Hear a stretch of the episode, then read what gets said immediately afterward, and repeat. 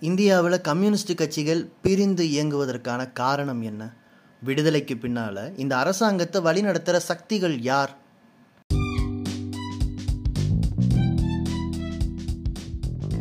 இது தோழர் ஒளியோடை நான் சிந்தன். இன்று நாம் கேட்க இருப்பது இந்தியாவோட பொருளாதார கொள்கையில் ஆண்டுக்காண்டு நடைபெற்ற மாற்றங்களை யார் செஞ்சாங்க? என்ன நோக்கத்துக்காக செஞ்சாங்க? இந்தியாவில் கம்யூனிஸ்டுகளுக்கு என்ன மாறுபட்ட கருத்துக்கள் இருந்தது கம்யூனிஸ்ட் கட்சிகளுடைய திட்டத்தில் என்ன வேறுபாடுகளை அது ஏற்படுத்துச்சு. இதை பற்றி தோழர் எம்என்எஸ் வெங்கட்ராமன் நிகழ்த்தக்கூடிய உரையை தான் நம்ம கேட்க இருக்கோம். வாங்க நிகழ்ச்சிக்குள்ள போகலாம்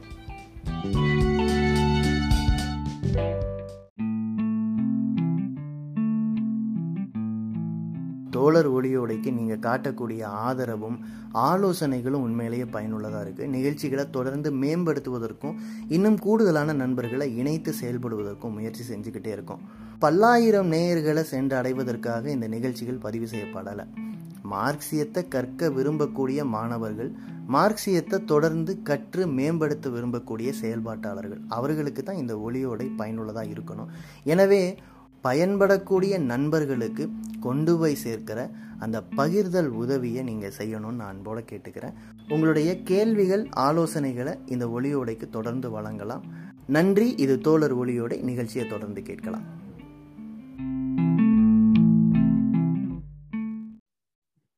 ஒரு கட்சி திட்டமே ஒரு முக்கியமான ஆவணம். நாற்பத்தி ஏழு வரையிலும் ஒரு ஏகாதிபத்திய அடிமைத்தனத்தை எதிர்த்து விடுதலைக்கான போராட்டம் என்பது நடந்தது.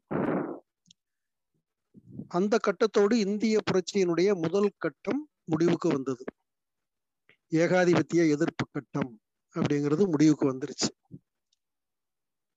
இந்த விடுதலைக்கு பின்னால் இந்திய புரட்சியினுடைய அடுத்த கட்டம் என்ன? இந்திய அரசு முதலாளித்துவ வர்க்கத்திடம் ஒப்படைக்கப்பட்டது.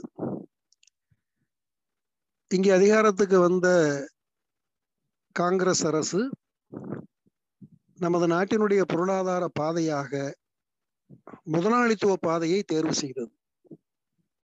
விடுதலை இந்தியாவில் ஒரு மிகப்பெரிய அளவுக்கான மக்களின் உரிமைகள் பாதுகாக்கப்படும் அடிப்படை தேவைகள் நிறைவு செய்யப்படும் என்ற அடித்தட்டு மக்களுடைய எதிர்பார்ப்புகள் நிறைவேறுகிற மாதிரியான தன்மையில் இந்த இந்திய அரசாங்கத்தினுடைய செயல்பாடுகள் கொள்கைகள் அதனுடைய பொருளாதார கொள்கை இதெல்லாம் அமையல. வளர்ந்து வந்த இந்தியாவினுடைய பெருமுதலாளிகள் பாம்பே பிளான் என்ற முறையில ஒரு திட்டத்தை உருவாக்கி ஒரு முதலாளித்துவ பாதைக்கான திட்டத்தை உருவாக்கி அதை காங்கிரஸ் அரசாங்கத்தின் கையிலே கொடுத்தார்கள். காங்கிரஸ் அரசு அதை ஏற்றுக்கொண்டது. உன உலகத்துல முதலாளித்துவம் நிலப்பிரபுத்துவத்தை அழித்து விட்டு அந்த சாம்பலின் மீது முதலாளித்துவத்தை கட்டியது. ஆனா இந்தியாவில் முதலாளித்துவம் இவ்வளவு வளர்ந்து வந்த ஒரு சூழ்நிலையில ஒரு இளமை பருவத்தில் இருக்கக்கூடிய ஒரு சூழ்நிலையில தன்னை வளர்த்து கொள்ள வேண்டும் என்று சொன்னால் தான் வலுவடைய வேண்டும் என்று சொன்னால் இந்திய நாட்டிலே இருக்கக்கூடிய நிலப்பிரபுத்துவத்தோடு சமரசம் செய்து கொள்ள வேண்டும் என்ற ஒரு பாதையை தேர்வு செய்யும். இதுவும் முதலாளித்துவ வர்க்க நலநிலையை இருந்து தேர்ந்தெடுக்கப்பட்ட பாதை. நீங்க பிரிட்டன்லயோ மேற்கு ஐரோப்பிய நாடுகள்லயோ அல்லது இதர பல நாடுகள்லையோ ஆசியா கண்டத்துல ஜப்பான்லயோ தென்கொரியாவிலேயோ இப்படி பல நாடுகளுடைய வரலாறுகளை நாம் எடுத்து பார்த்தால் அந்த நாடுகளில் முதலாளித்துவம் நிலப்பிரபுத்துவத்தை அழித்தொழித்து விட்டு அதை அலங்கார பொருளாக ஆக்கிவிட்டு அதன் மீது முதலாளித்துவத்தை கட்டமைத்தது. ஆனா இந்தியாவில் நிலப்பிரபுத்துவத்தோடு சமரசம் செய்து கொள்ளுவது அதை தன்னுடைய நண்பனாக ஆக்கி கொள்ளுவது என்ற ஒரு பாதையை தேர்ந்தெடுத்தது.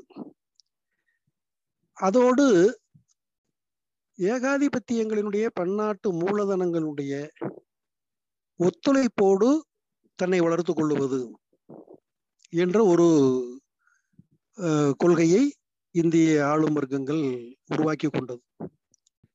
இந்த மார்க்சிய மதிப்பீட்டை உருவாக்குவதில் தான் இந்திய கம்யூனிஸ்ட் கட்சியோடு நாம் முரண்பட வேண்டி வந்தது. காந்தியினுடைய பழமைவாத சிந்தனைகளை புறாவும் அவர் ஏற்கல. ஆனா ஒரு பகிரங்க மோதலுக்கு அவருக்கு போறதுக்கு விரும்பல. தன்னளவில் அப்படி சில ஒரு நவீன ஜனநாயகவாதியாக தாராளவாதியாக அப்படிப்பட்ட ஒரு தன்மையிலே அவர் விடுதலை போராட்ட காலத்திலே தன்னை அடையாளப்படுத்தி கொண்டவர். எனவே நேருவிடம் இருந்த இந்த ஒரு பக்கத்தை வைத்துக்கொண்டு ஒன்றுபட்ட கட்சியில இருந்த ஒரு பகுதியினர் நேரு என்ற ஒரு முற்போக்காளர் ஒரு பிரதமராக வந்திருக்கிறார். அந்த அரசாங்கத்திற்கு ஒரு அவகாசத்தை கொடுக்க வேண்டியிருக்கு.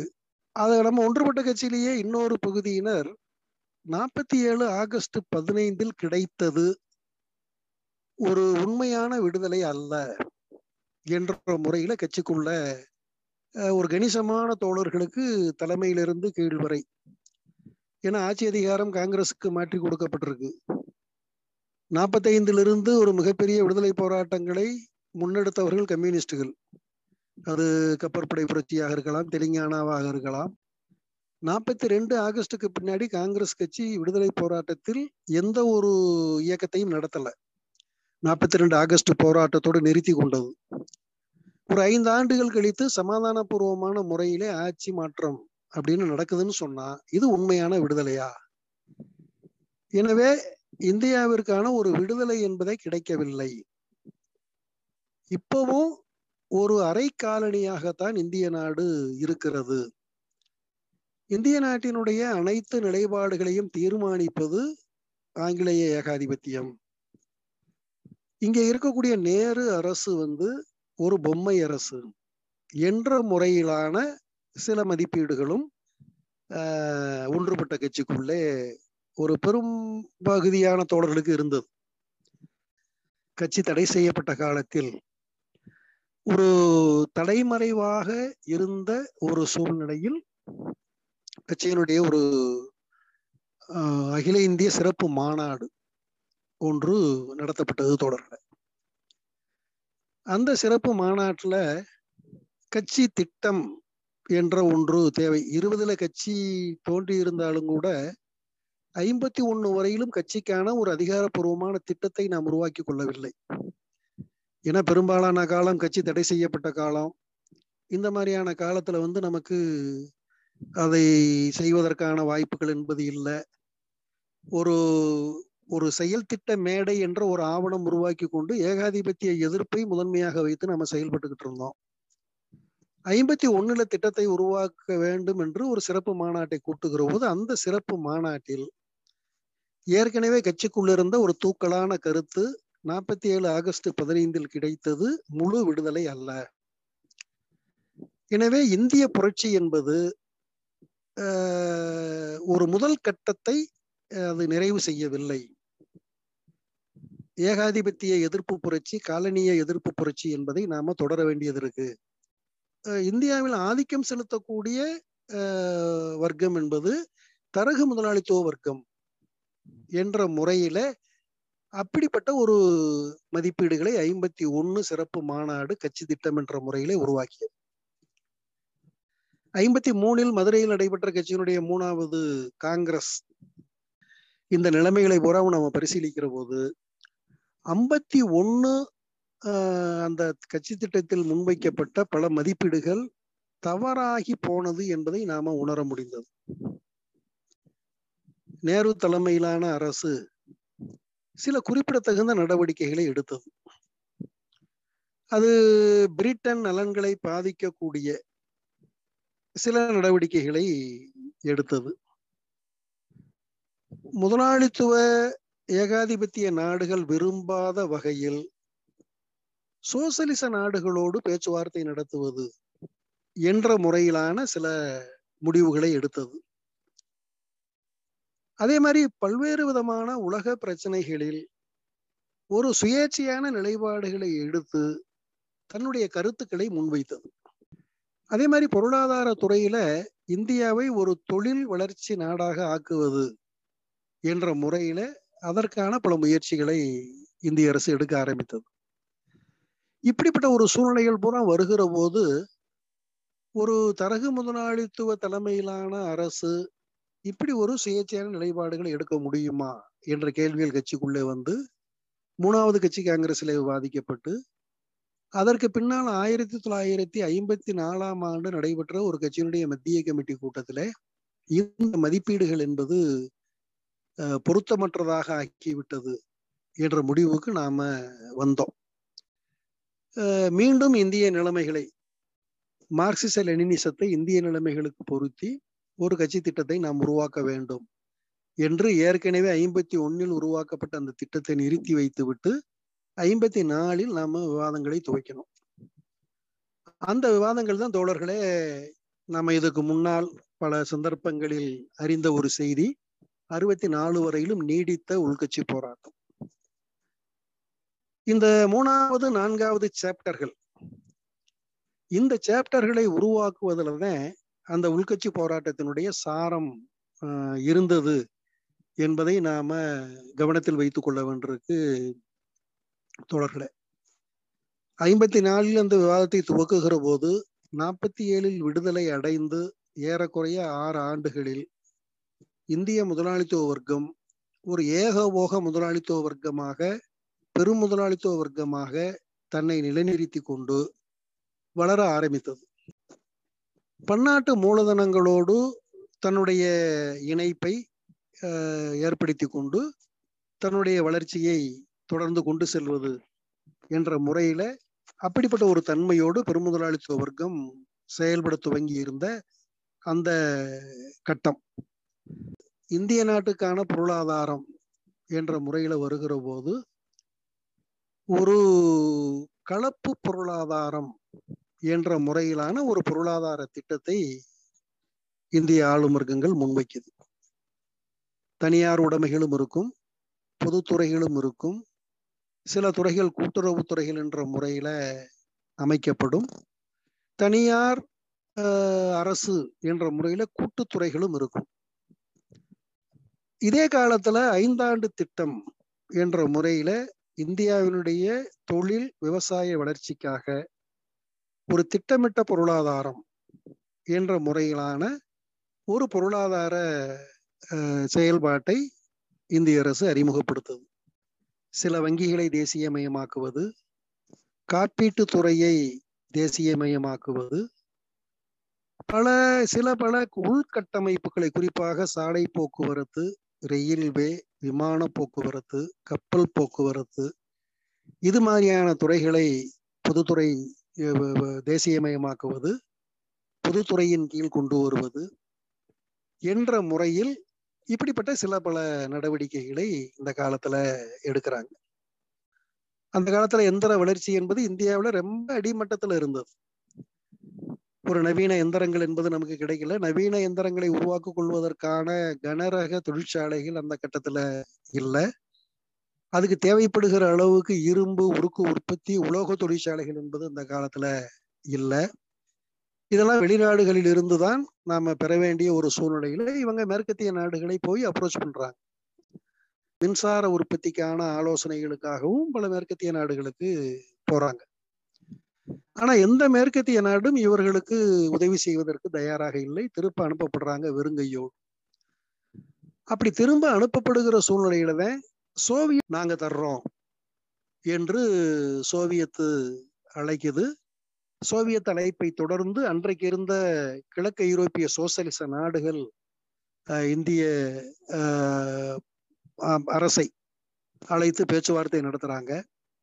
அந்த பேச்சுவார்த்தைகள்ல சில பல தொழில்கள் சோசலிச நாடுகளினுடைய உதவியோடு அமைப்பது.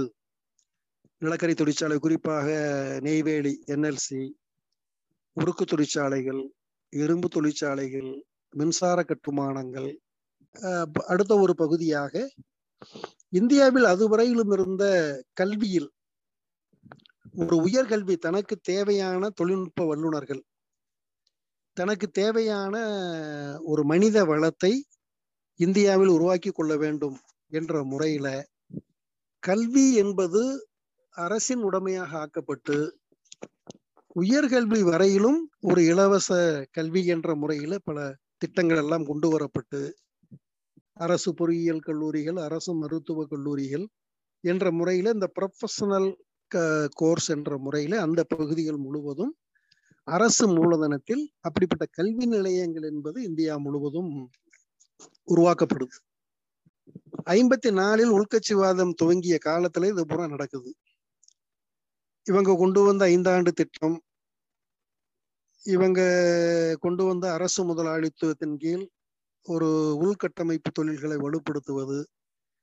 இதெல்லாம் வந்து சோவியத்துல புரட்சி நடந்து ஆயிரத்தி தொள்ளாயிரத்தி இருபத்தி ரெண்டாம் ஆண்டு தோழர் லெனின் புதிய பொருளாதார கொள்கை என்று சோவியத்தினுடைய தொழில் வளர்ச்சிக்கு அறிமுகப்படுத்திய கொள்கைகளினுடைய சாயல் இதுக்குள்ள இருக்கு. சோவியத் தான் ஐந்தாண்டு திட்டத்தை கொண்டு வந்தது.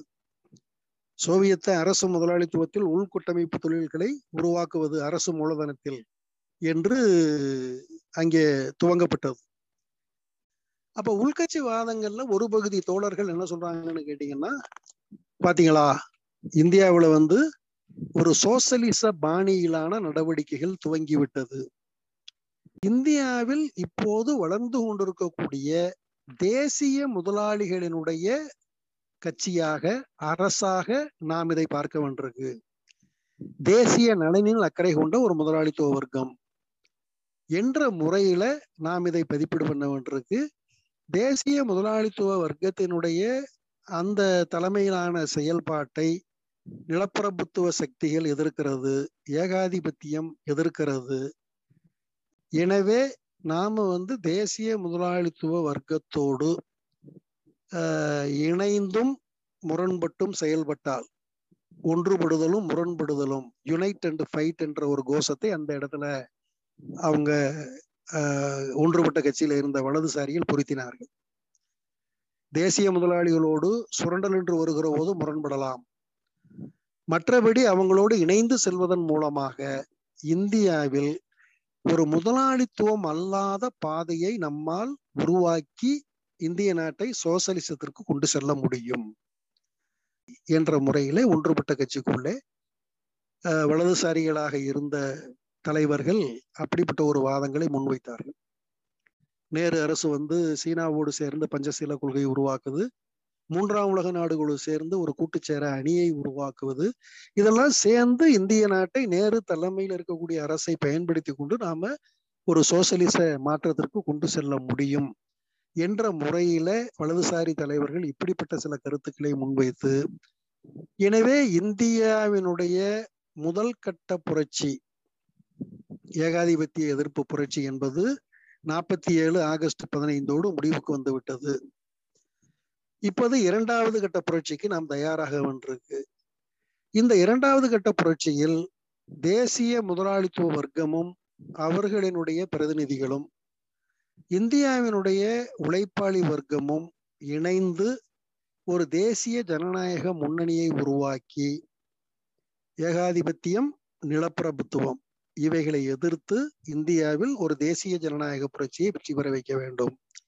தேசிய முதலாளிகளோடு இணைந்து செயல்பட வேண்டும் என்ற கருத்து வலதுசாரிகளால் இதுல முன்வைக்கப்பட்டது தொடர்களை அந்த சந்தர்ப்பத்துல பின்னாடி சிபிஎம்ஐ உருவாக்கிய தலைவர்கள் இது வந்து நமக்கு ஏற்பட்டிருக்கக்கூடிய மயக்கம் அப்படிங்கிறத தெளிவுபடுத்தினாங்க. பெருமுதலாளி இந்தியாவில் வளர்ந்து வருகிற பெருமுதலாளித்துவ வர்க்கம் அடிப்படை கட்டமைப்பு தொழில்களில் முதலீடு செய்து ஆதாயத்திற்காக சில ஆண்டுகள் காத்திருப்பதற்கு தயாராக இல்லை. தான் வேகமாக வளர வேண்டும் என்று சொன்னால் கட்டமைப்பு தொழில்களை யாராவது செய்ய வேண்டும் அரசு செய்ய வேண்டும் அதை பயன்படுத்தி கொண்டு அந்த கட்டமை பயன்படுத்தி கொண்டு நான் வளர வேண்டும் என்று வளர்ந்து வருகிற பெருமுதலாளித்துவ வர்க்கம் விரும்புது. ஒரு திட்டமிட்ட பொருளாதாரம் என்பது ஆரம்ப கட்ட தொழில் வளர்ச்சிக்கு தேவை. எனவே நான் வந்து ஒரு வளர்ச்சியில ஆரம்ப நிலையில இருக்கிறேன். ஒரு திட்டமிட்ட பொருளாதாரம் என்பது எனக்கு தேவையாக இருக்கிறது.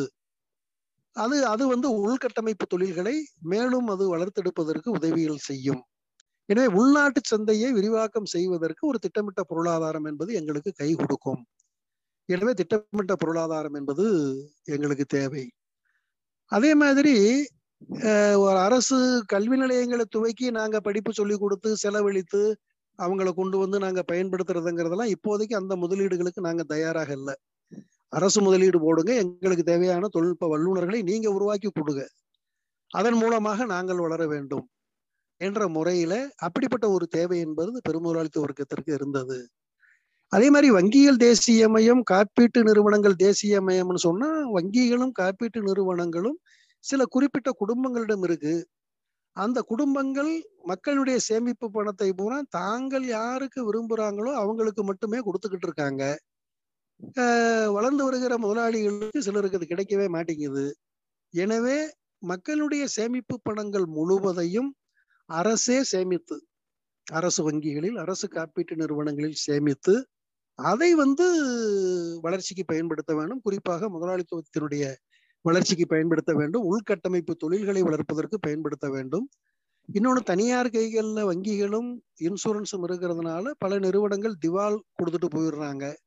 எனவே அந்த திவாலை வந்து நாங்க அது வந்து மக்களுக்கு ஒரு அவநம்பிக்கையை ஏற்படுத்துது. அரசின் கையில் இருந்தால் ஒரு நம்பிக்கை ஏற்படும். சேமிப்புகள் முழுவதும் அரசு நிறுவனங்களுக்கு நிதி நிறுவனங்களுக்கு வந்து சேரும். அது வந்து பெரிய அளவுக்கான ஒரு பண சுழற்சிக்கு அது உதவி செய்யும் என்ற முறையில பெருமுதலாளித்துவ வர்க்கத்தினுடைய தேவை இந்த நிதி நிறுவனங்களை தேசியமயமாக்குவது என்பதுக்குள்ளே அடங்கி இருக்கு ஒன்றுபட்ட கட்சியில இருந்த மார்க்சிஸ்டுகள் அப்படிப்பட்ட ஒரு தன்மையோடு இந்த பிரச்சனைகளை இந்த வாதங்களை முன்வைத்தார் அதே மாதிரி வெளியுறவு என்பது விடுதலை பெற்ற ஒரு இந்தியா சுயமாக வளரணும் அப்படின்னு சொன்னா எல்லாரையும் பயன்படுத்தணும்.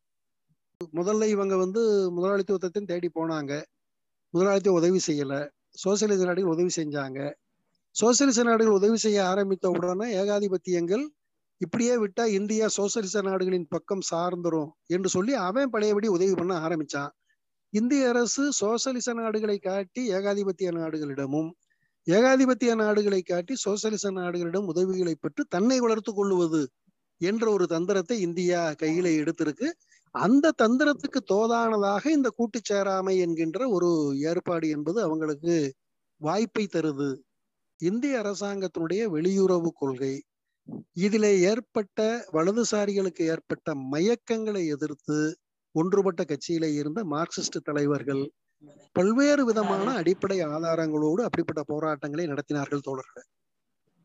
இந்த போராட்டம்தான் நீடித்து அறுபத்தி நாலில் ஒரு தீர்க்க முடியாத பிரச்சனையாக மாறி நமது கட்சி தனியாக உருவாக்கப்பட்டது என்பதை நாம பார்க்க வேண்டியது தோழர்களே ஒரு மூன்று கட்ட பொருளாதார கட்டமைப்புகளை இந்திய ஆளும் வர்க்கங்கள் உருவாக்கி இருக்கு ஒண்ணு முதல் கட்டம் ஏகாதிபத்தியத்தோடு சார்ந்து இந்திய நாட்டை ஒரு தொழில் வளர்ச்சி நாடாக ஆக்குவது என்று முயற்சி பண்ணாங்க. அதுல இவங்களுக்கு பெரிய அளவுக்கு பலன் கிடைக்கல.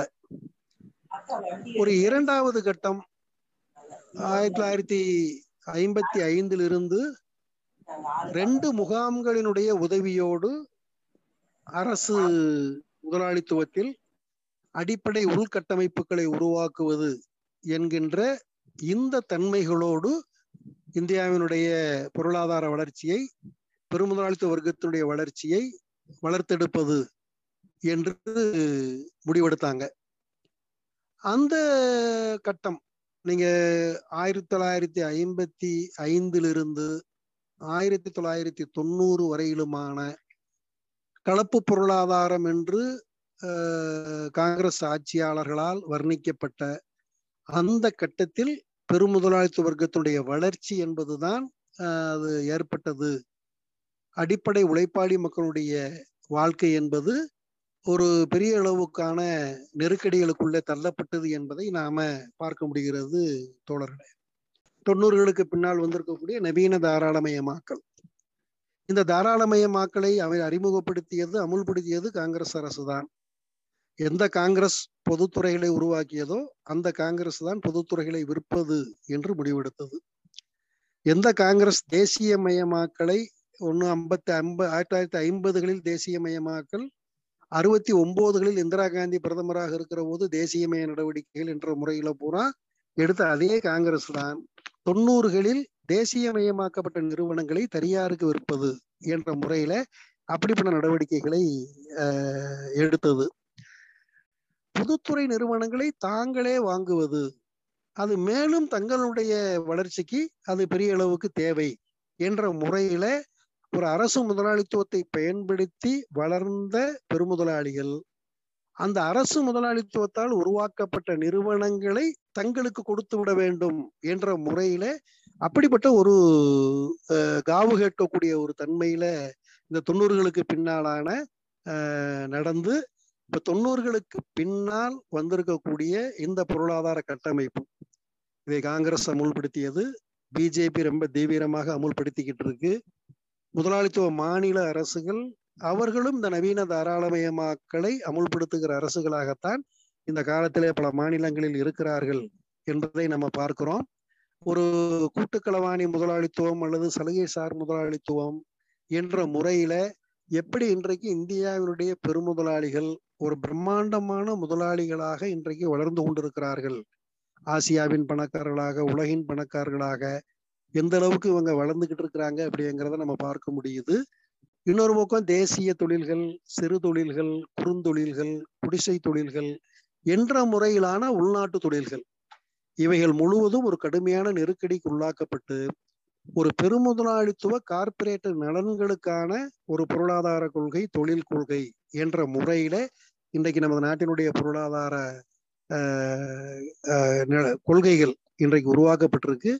இதன் காரணமாக வேலையின்மை வேலை தரத்திலே ஏற்பட்டிருக்கக்கூடிய வீழ்ச்சி மக்களினுடைய உரிமைகளில் ஏற்பட்டிருக்கக்கூடிய வீழ்ச்சி தொழிலாளி வர்க்கத்தினுடைய போராடி பெற்ற உரிமைகள் பறிக்கப்படுவது. ஒரு காலத்துல மக்கள் நல அரசுகளாக பல சேவை நடவடிக்கைகளை செய்து கொண்டிருந்த அரசுகள் அந்த சேவை நடவடிக்கைகள் முழுவதையும் வணிகமயமாக்குகிற நடவடிக்கைகள் என்ற முறையில இந்த காலத்துல சென்று கொண்டிருக்கக்கூடிய நிலைமை.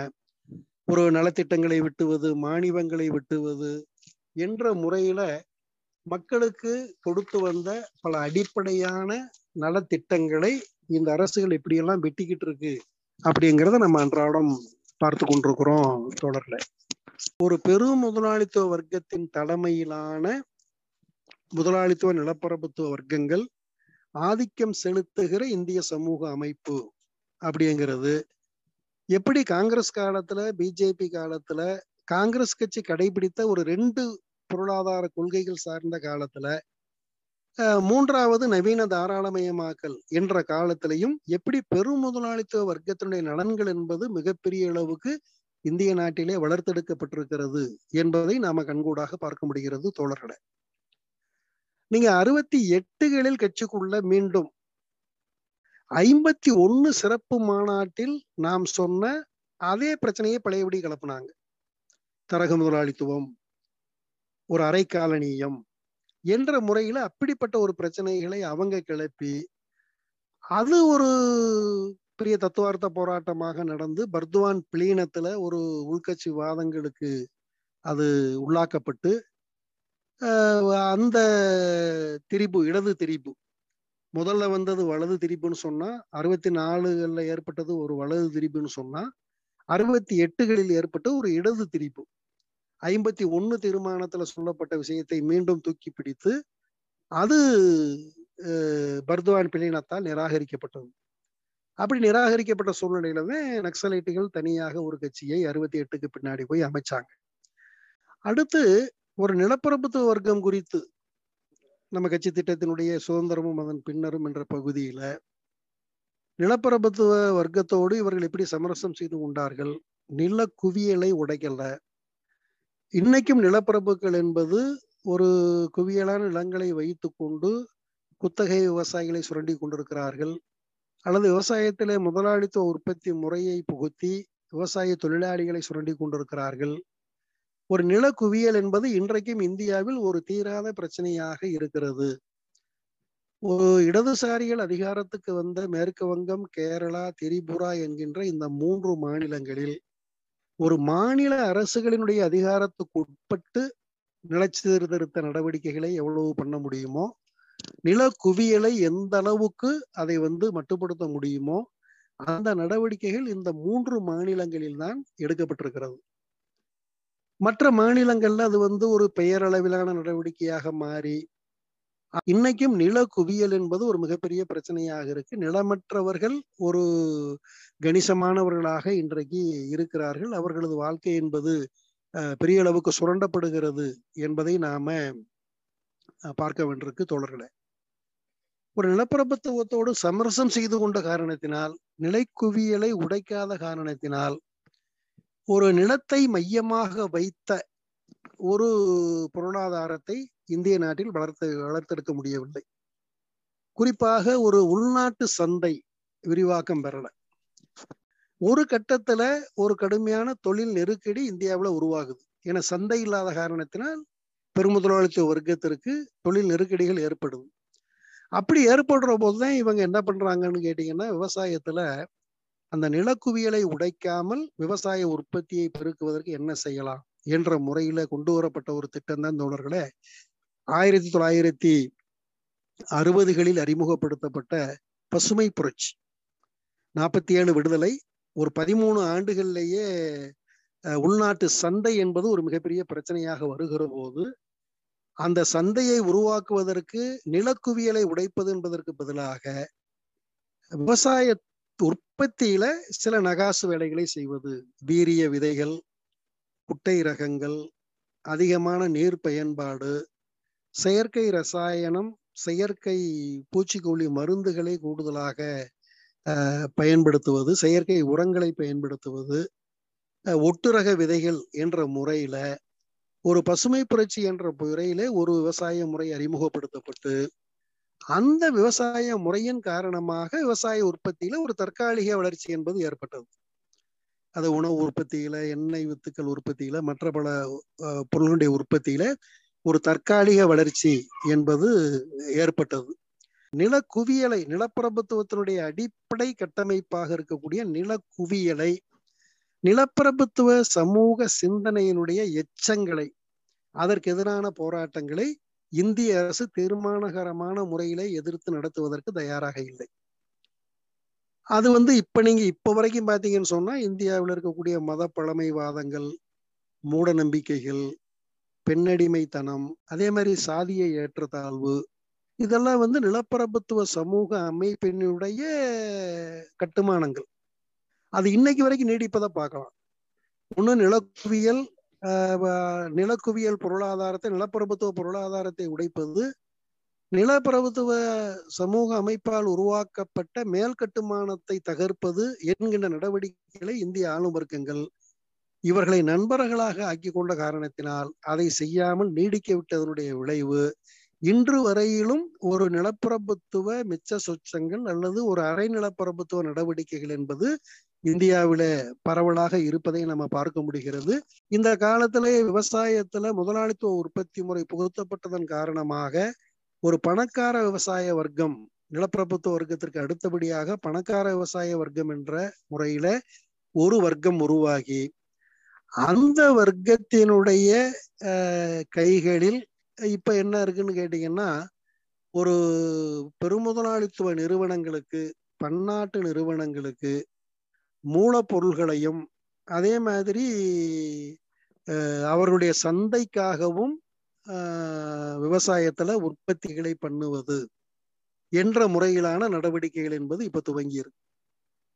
அதை இப்ப வந்திருக்கக்கூடிய மூணு வேளாண் மசோதாக்கள் ஏற்கனவே இந்தியாவில் ஒப்பந்த முறையிலான விவசாய முறைகள் அப்படிங்கிறத போல நம்ம பார்த்தோம்னு சொன்னா எப்படி ஒரு பணக்கார விவசாய பகுதியை நிலப்பரப்பு நிலப்பரப்புத்துவ பகுதியோடு இணைத்து இவங்க பயன்படுத்துறாங்க. அதுல கூட எப்படி பணக்கார விவசாய வர்க்க பகுதி பாதிக்குது? அப்படி பாதிக்கப்பட்ட பகுதி எப்படி இன்னைக்கு எல்லாரோடையும் சேர்ந்து டெல்லியில போராடிக்கிட்டு இருக்கு? அப்படிங்கிறத பூரா நாம பார்க்க வேண்டியிருக்கு. தோழர்களை இன்னொரு பக்கம் விவசாயத்துல ஏகாதிபத்தியத்தினுடைய ஊடுருவல்.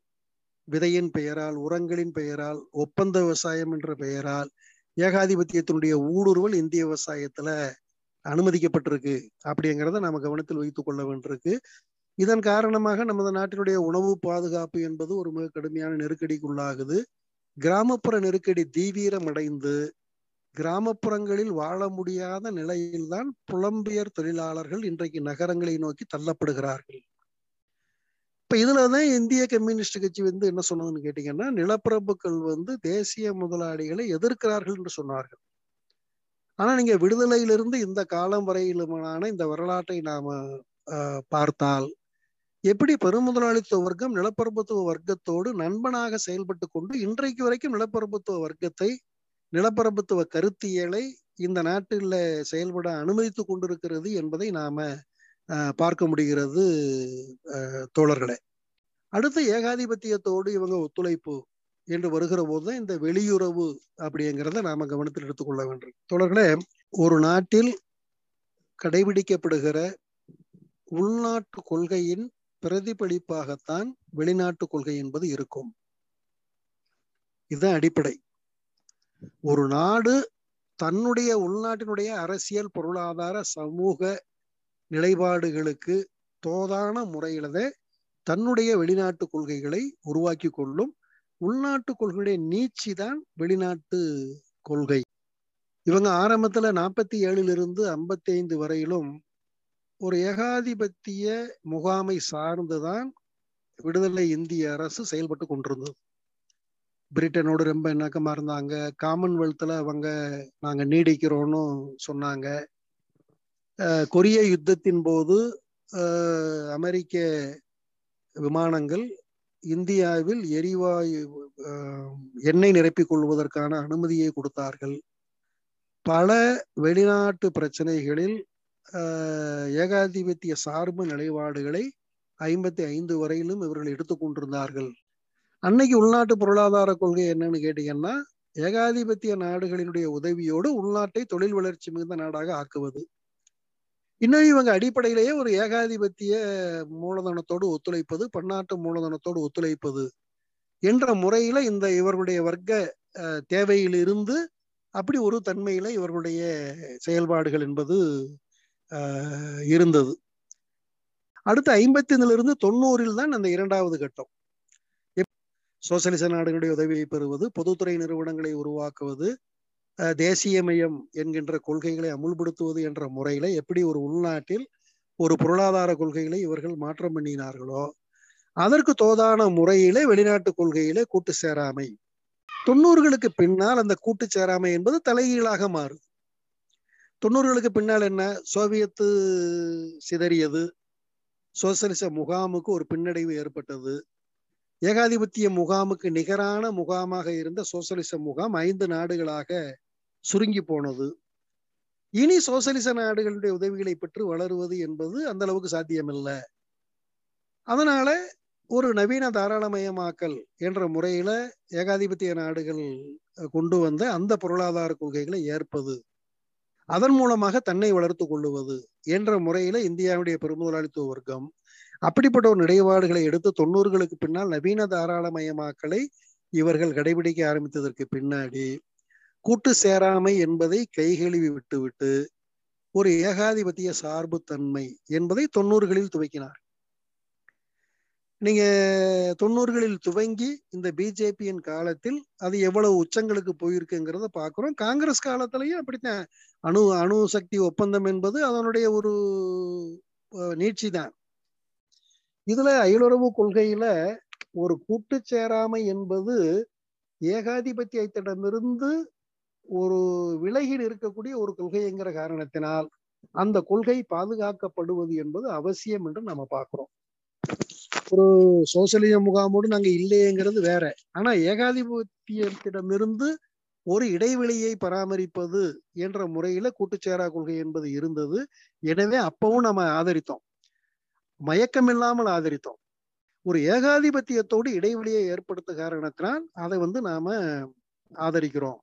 என்று அந்த பிரமைகளுக்கு உட்படாமல் மயக்கங்களுக்கு உட்படாமல் நாம வந்து அந்த கூட்டுச்சேராமை என்கின்ற அந்த கொள்கையை ஆதரித்தோம்.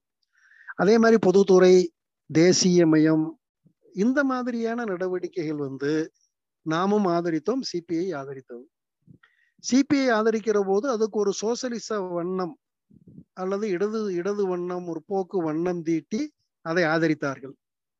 நாம் ஆதரிக்கிற போது அரசு முதலாளித்துவத்தில் இப்படிப்பட்ட அடிப்படையான கட்டமைப்பு தொழில்கள் இருப்பது என்பது பெருமுதலாளித்துவ வர்க்கத்தை ஒரு கட்டுப்பாட்டுக்குள் வைத்திருப்பதற்கு அது பயன்படும். இன்னொன்று அது சமூக நீதிக்கு பயன்படும். இந்தியாவுடைய பொருளாதாரத்துல பொதுத்துறை தேசிய மையம் அப்படிங்கிறதெல்லாம் ஒரு குறிப்பிடத்தகுந்த செல்வாக்கை செலுத்தும் மக்களுக்கு அது பயன் தருகிறத நடவடிக்கைகளாக இருக்கும். மற்றபடி இந்த பொதுத்துறை தேசியமயம் என்பது அடிப்படையில் பெருமுதலாளித்துவ வர்க்கத்திற்கு தேவையான சில கட்டமைப்புகளை உருவாக்கி கொள்ளக்கூடிய ஒரு கொள்கை என்ற முறையில இருந்தாலும் கூட அதனுடைய மறுபக்கத்தில் இந்திய நாட்டினுடைய தொழில் வளர்ச்சிக்கு இந்திய நாட்டு மக்களுக்கு அதனால் கிடைக்கக்கூடிய சில பலன்கள் என்ற முறையில நாம வந்து அந்த ஒரு மறுபக்கத்துல இருந்து நாம வந்து அதை ஏற்றுக்கொண்டோம். காப்பீட்டு நிறுவனம் பாதுகாக்கப்பட வேண்டும்னு சொன்னா காப்பீட்டு நிறுவனம் ஒரு பொதுத்துறை நிறுவனமாக இருப்பது இந்தியாவினுடைய நிதி சந்தையில் அது ஒரு குறிப்பிடத்தகுந்த பங்கினை ஆற்றி கொண்டிருக்கும். எனவே இதுல நான் இறுதியாக தோழர்களுக்கு குறிப்பிட விரும்புவது இந்தியாவினுடைய சமூக அமைப்பு ஒரு முதலாளித்துவ நிலப்பரப்புத்துவ சமூக அமைப்பு ஏகாதிபத்தியத்தோடு பன்னாட்டு மூலதனத்தோடு ஒத்துழைக்கக்கூடிய சமூக அமைப்பு பெருமுதலாளித்துவத்தின் தலைமையில் முதலாளித்துவ நிலப்பரப்புத்துவ வர்க்கங்கள் ஆதிக்கம் செலுத்துகிறது. எனவே எதிர்க்கப்பட வேண்டிய வர்க்கங்கள் என்ற முறையில பெருமுதலாளித்துவத்தின் தலைமையிலான முதலாளித்துவ வர்க்கம் நிலப்பரப்புத்துவ வர்க்கம் ஏகாதிபத்தியம் என்ற முறையில எதிரிகள் என்ற முறையில இந்த மூன்று பேரை நாம அடையாளப்படுத்துறோம். இந்த மூன்று வர்க்கங்கள் அல்லாத இதர வர்க்கங்கள் அதுல தொழிலாளி ஏழை விவசாயி நடுத்தர விவசாயி நடுத்தர வர்க்கம் என்ற முறையில இருக்கக்கூடிய அடிப்படை வர்க்கங்களை நாம் விவசாய தொழிலாளி தொழிலாளி வர்க்கம் விவசாய தொழிலாளி ஏழை விவசாயி நடுத்தர விவசாயி நடுத்தர வர்க்கம் என்ற முறையில இருக்கக்கூடிய இந்த வர்க்கங்களை நாம் திரட்டுவது. இதற்கு அச்சாணியாக தொழிலாளியும் விவசாய தொழிலாளியும் ஏழை விவசாயியும் இருக்க வேண்டும். இதற்கு தலைமை தாங்குகிற வர்க்கமாக தொழிலாளி வர்க்கம் இருக்க வேண்டும் என்ற முறையில ஒரு மக்கள் ஜனநாயக முன்னணி என்ற முறையில ஒரு முன்னணியை உருவாக்குவது. அந்த முன்னணியின் மூலமாக இந்தியாவினுடைய புரட்சியின் பாதை அப்படிங்கிறத பொறுத்தவரை மக்கள் ஜனநாயக இந்தியா என்கின்ற படிநிலையை கடந்து சோசியலிச இந்தியா என்ற இலக்கை அடைவது. மக்கள் ஜனநாயக இந்தியாவினுடைய அடிப்படையான கடமையாக இந்தியாவில் விவசாய புரட்சியை வெற்றிகரமாக நடத்தி முடிப்பது. அப்படிப்பட்ட அந்த போர்த்தந்திர பகுதிகளை வந்து நாம இந்த மூணு நாலு சேப்டர்களை மதிப்பீடு செய்வதில் இருந்துதான் உருவாக்குகிறோம். ஒரு சரியான மதிப்பீட்டை வைத்திருக்கக்கூடிய கட்சி திட்டமாக நமது கட்சி திட்டம் விளங்குகிறது என்பதை இந்த மூணு நாலு சாப்டர்களின் மூலமாக நாம் உள்வாங்கிக் கொள்ள வேண்டியிருக்கு என்ற முறையில இந்த அத்தியாயங்கள் குறித்த என்னுடைய கருத்துக்களை சொல்லி நான் முடித்துக் கொள்கிறேன் தோழர்களை.